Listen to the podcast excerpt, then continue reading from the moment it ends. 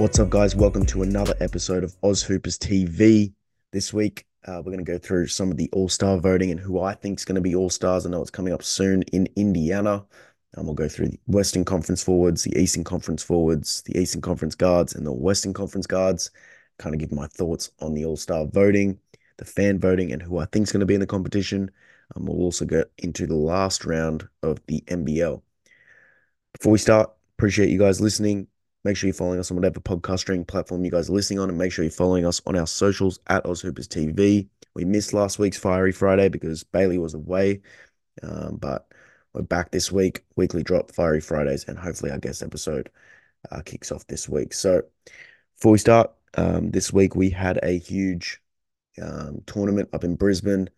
Uh, the Aus Hoopers takeover team was submitted, um, and for those who don't know.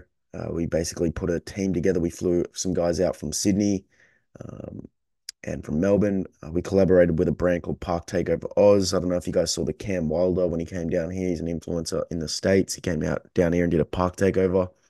Um, and my guy Brefo, he kind of runs that brand along with the help of Hesh, who who's helped me throughout the years, and he's been a, a guest on this podcast as well. I'm a co-host of this podcast, sorry. Um, we decided to bring some of the biggest names in Australian basketball and junior basketball to submit them into a competition and hopefully more domestic competitions um, and potentially international competitions as well.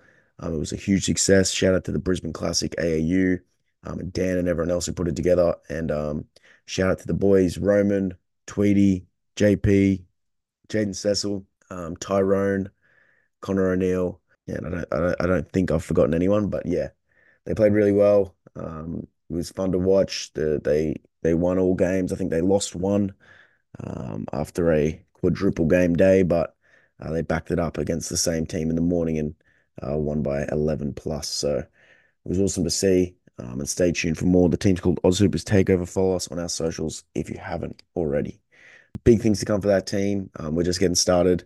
So stay tuned. Now let's get into the NBA um, All Star voting. Now the front court in the East, the, the three of them make it. So that's small forward, power forward, and centers. Currently in the top three is Giannis Antetokounmpo with 4.3 million.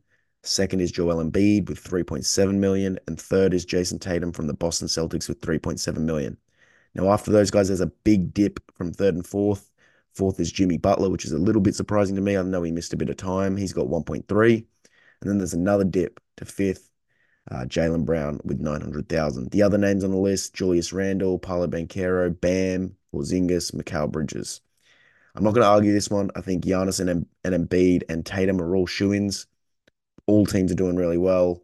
I think Embiid, I know he's missed a few games, but he's having one of those seasons where it's pretty unforgettable. Um, every game this season I've seen him play, he's going absolutely crazy. And he's taken a massive step from what he was last season, in my opinion, whether that be because Harden left, less shots going up, but or he just likes the fit of this new team better. But yeah, he's playing unreal basketball.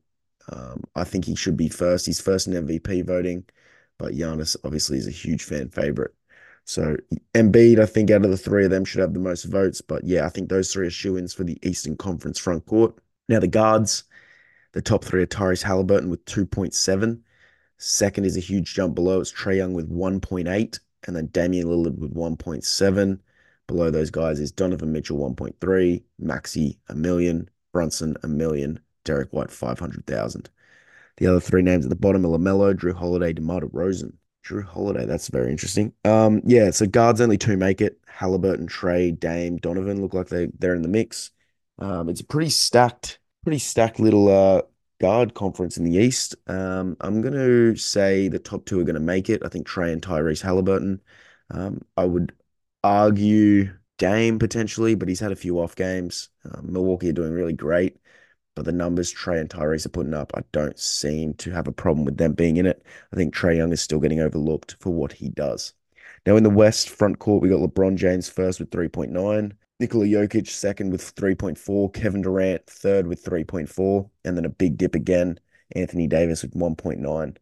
Um, yeah, I'm not going to argue with the first three Jokic, Durant, LeBron James. Um, I don't think anyone else. The other names on the list, Paul George, Sengun is six, which is pretty crazy. Wembanyama eighth, Chet ninth, Sabonis tenth.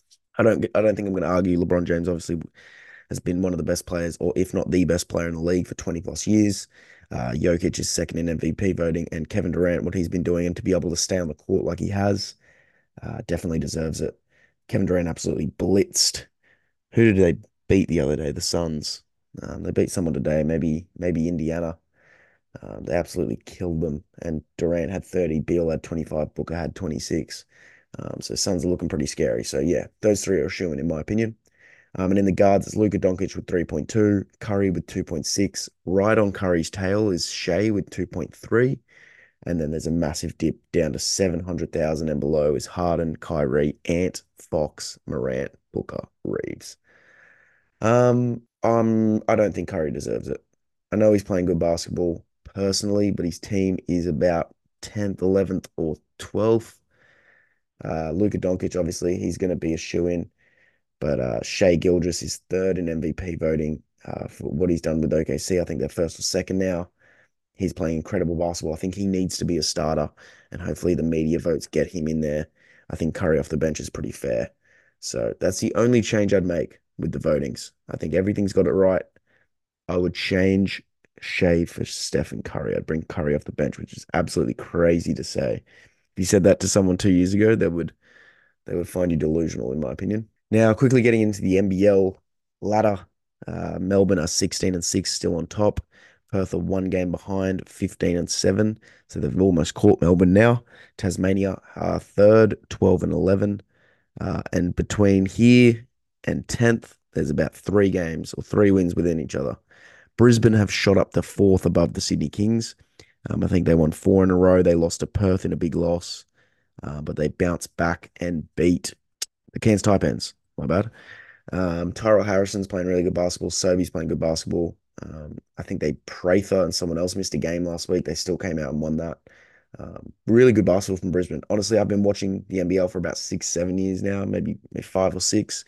Um, got into it pretty late, but I've been a Bullet supporter. Obviously, I'm I'm based in the Gold Coast, so there's no team on the Gold Coast yet. But so I have to support Brisbane. But I kind of lost a little bit of of love for the Bullets this year because I didn't really like what they did with the roster. I thought they ran it back with kind of a worse team and less talent. Um, this is obviously before they got Prather, but um, I was a little bit worried um, just with the talent on the team, and they've just they've got one of the best defenses in the league. They're out hustling teams. It looks like they kind of gave Sobey a bit of room, and it's kind of working really well for them. And they're they're just out hustling teams, and it's it's crazy to see. And they're fourth now, and it looks like they're going to make the not only the top six, but the top four for the first time in I don't know how long. It's got to be at least six years.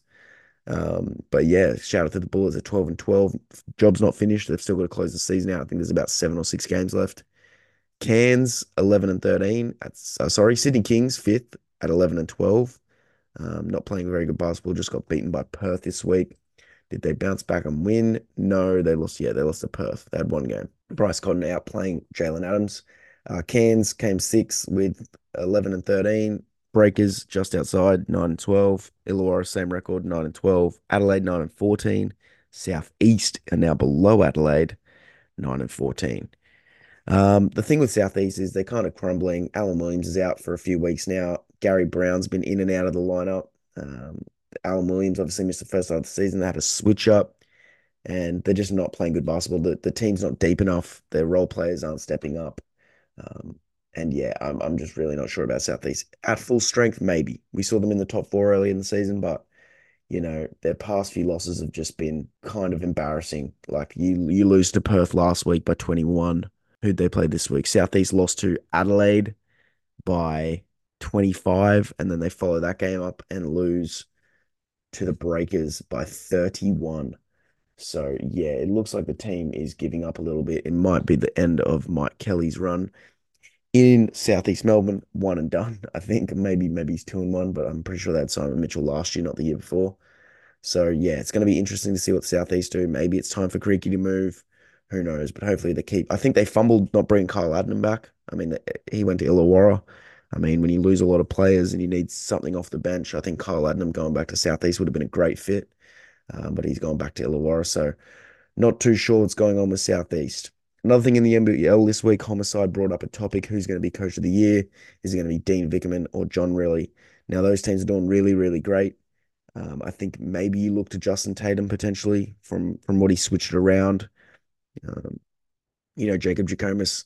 Um, I don't know how he coaches. I, I can't judge what he does, but he had five wins in his whole career with the Illawarra Hawks, and Justin Tatum got that within six games um, with the Hawks, or even I think they went five and zero at the start of their little run after getting him as a coach. So um, what he's done with that team and how he's energized it. And, you know, they're going to extend his little contract after this season if he's not already extended. Um, so shout out to Justin Tatum. I think he should get a look, but um, I think it should go to the Brisbane Bullets head coach, Schueller. Um, he, for, for the talent on this team, comparing it to like Tasmania, Perth, Melbourne, you know, even New Zealand um, and Southeast, for them to be in the mix, you know, fourth, scraping on third, um, if you showed someone this round 16 that they'd be above Sydney, bringing Jalen Adams back, who came over here, won MVP, won NBA Finals, and the NBA Finals MVP. Oh, sorry, NBL Finals and the NBL Finals MVP.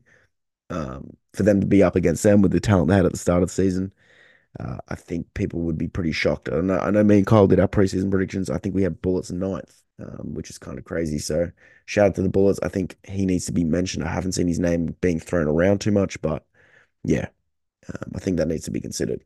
In the NBA, Patty Mills got some minutes for the Hawks finally.